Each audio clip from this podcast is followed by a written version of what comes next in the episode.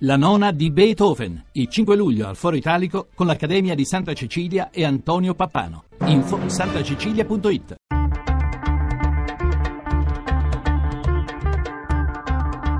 Bianco e nero.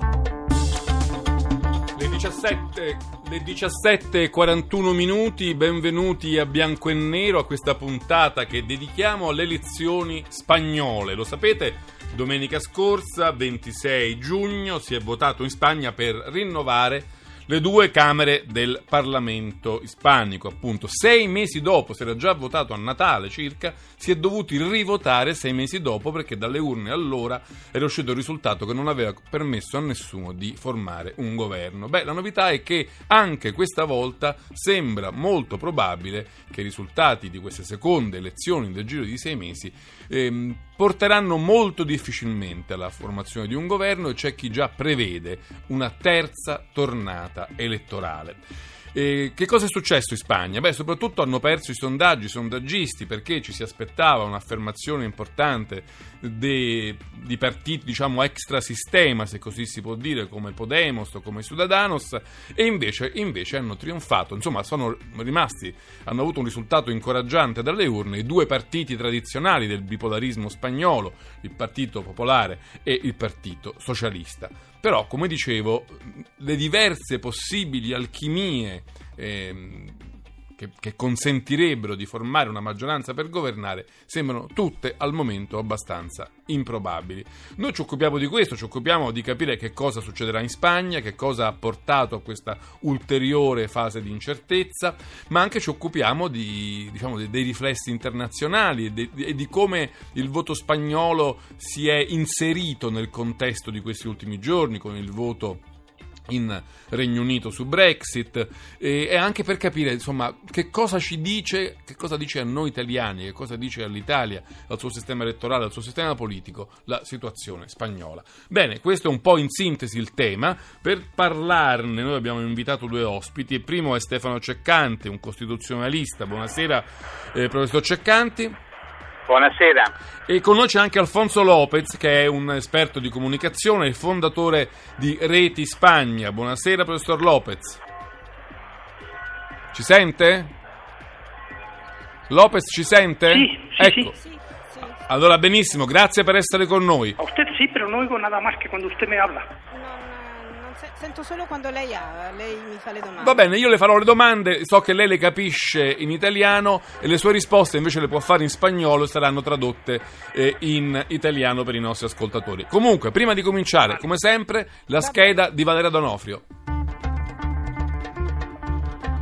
Dopo la doccia fredda della Brexit era inevitabile che si guardasse alla Spagna con una certa apprensione. La paura che l'euroscetticismo iberico potesse nutrirsi di quello anglosassone, filtrando nel voto delle politiche scatenando un effetto domino, c'era tutta, ma per buona pace degli europeisti è stata scongiurata. Le notizie arrivate dalla Spagna, oggi lo sappiamo, non viaggiano in quella direzione, o almeno non lo fanno né in modo spedito né diretto, anzi. Il risultato delle urne ha sottolineato il mancato e atteso sorpasso di Podemos sui socialisti, che restano la principale forza a sinistra, ma soprattutto la vittoria del Partito Popolare, che risulta netta, ma non sufficiente a governare. Il problema, dunque, ora è formare un esecutivo tra numeri e veti incrociati, perché i popolari, grattando su tutti i seggi del centrodestra, potrebbero anche arrivare ad averli, ma dovrebbero fare i conti con il no che da Ciudadanos arriva al premier Rajoy, lo stesso no che impedisce una coalizione tra PP e socialisti.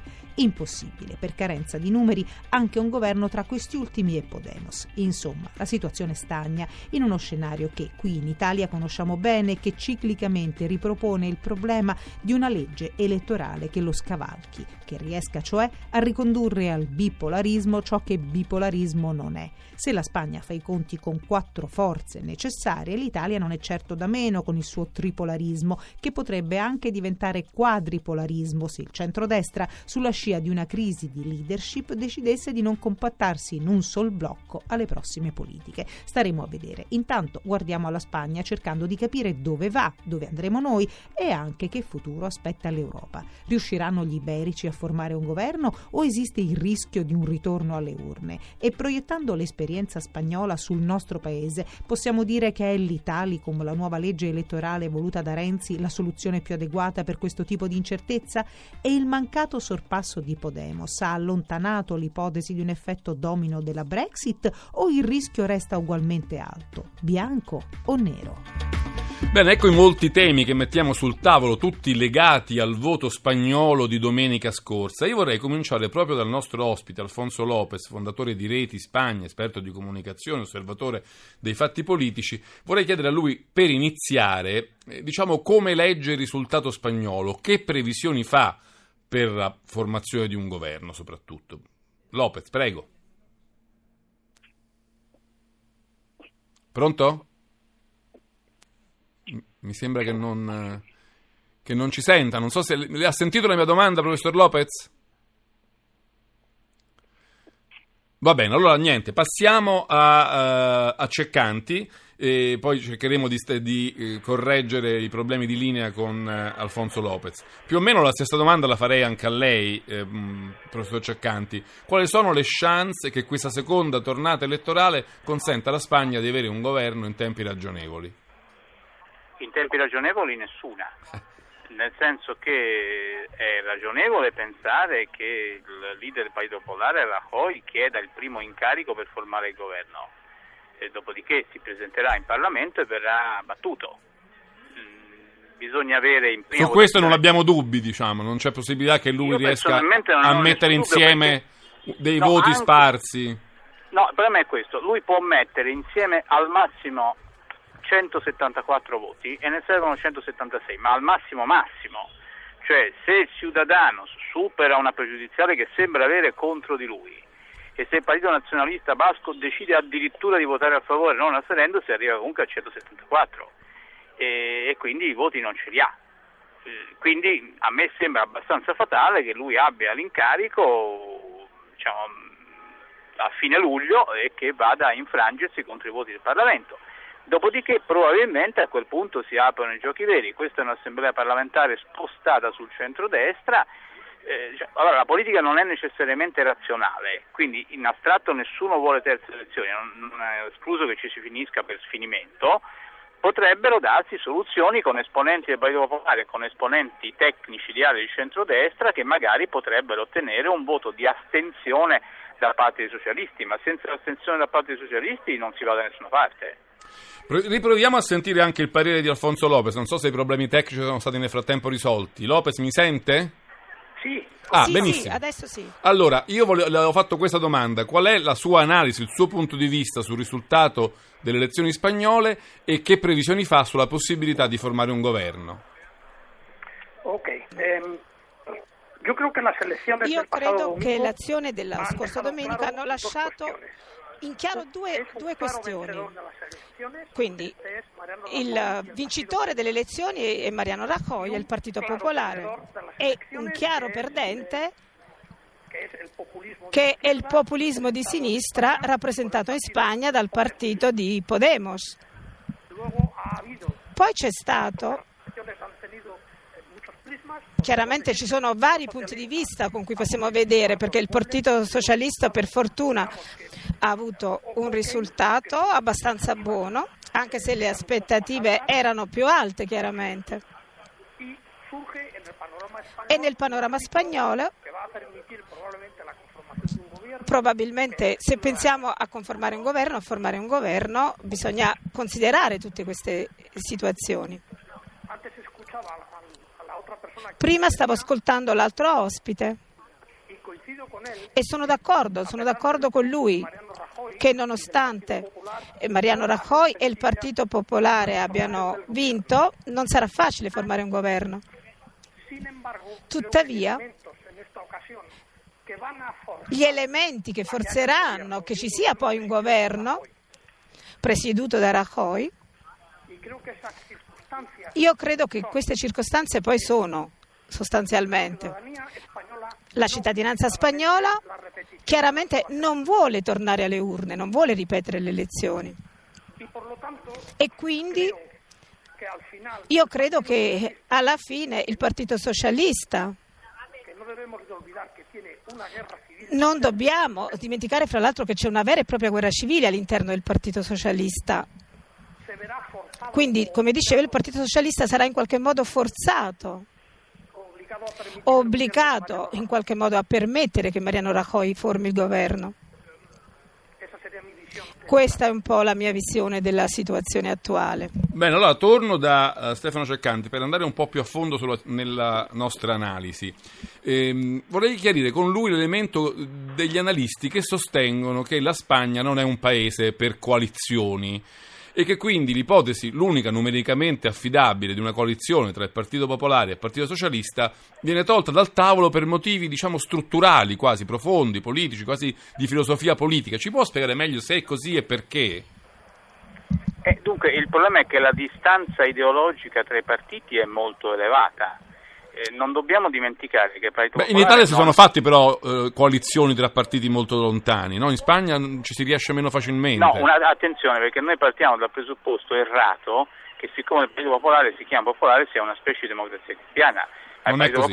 è più un'alleanza un partito, nazionale, diciamo. È, è un partito post-franchista, per cui eh, l'ipotesi di un governo di grande coalizione in senso pieno con ministri ambito partiti nessuno la prende in considerazione le distanze sono tali che non consentono questo. Il problema è se eh, con queste distanze un governo fatto dagli uni può essere tollerato dagli altri con una benevola astensione.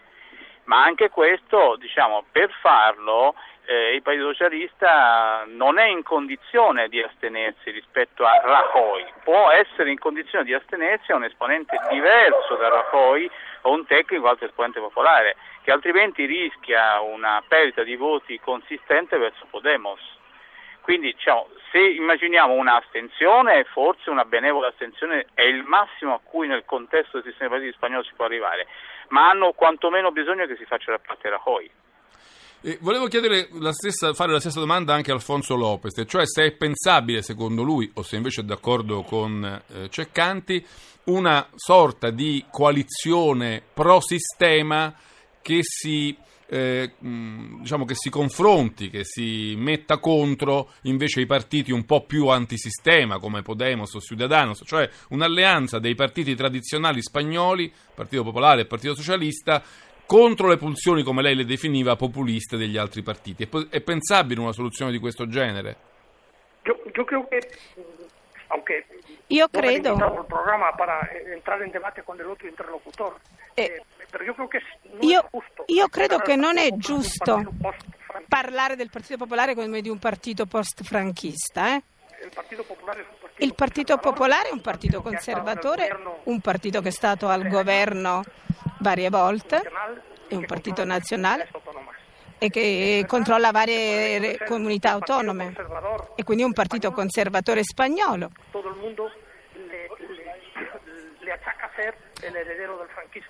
Però eh, in realtà io non credo che sia giusto considerarlo un erede del franchismo. Eh? C'è una vera distanza ideologica rispetto al passato, quindi eh, chiaramente in un contesto democratico dobbiamo inserirlo. Ma fatta questa premessa, io non credo che un'alleanza possibile di governo, una coalizione, possa essere fra il Partito Popolare con il PSOE. La possibile alleanza di governo è il Partito Popolare e Ciudadanos. Ciudadanos non è un partito. Ciudadanos es un partido de centro derecha urbano que probablemente tiene en estos momentos los mejores cuadros y los más preparados de toda la política española y que son herederos quizás de la línea más renovadora del conservadurismo español. Non sento più la voce dell'interprete, deve essere un problema con il suo microfono, quindi eh, la prego un momento di fermarsi. Un secondo solo. Sì, un secondo, do, dobbiamo cercare di ri- risolvere questa Tenemos que solucionar un momento questo problema. Intanto vi ricordo che siete all'ascolto di Bianco e Nero, io aspetto anche le telefonate degli ascoltatori all'800 05 05 78 eh, dove mm, mi piacerebbe sapere cosa pensate delle elezioni spagnole, se ci vedete dei paralleli di cui poi parleremo anche con la situazione, eh, con la situazione italiana.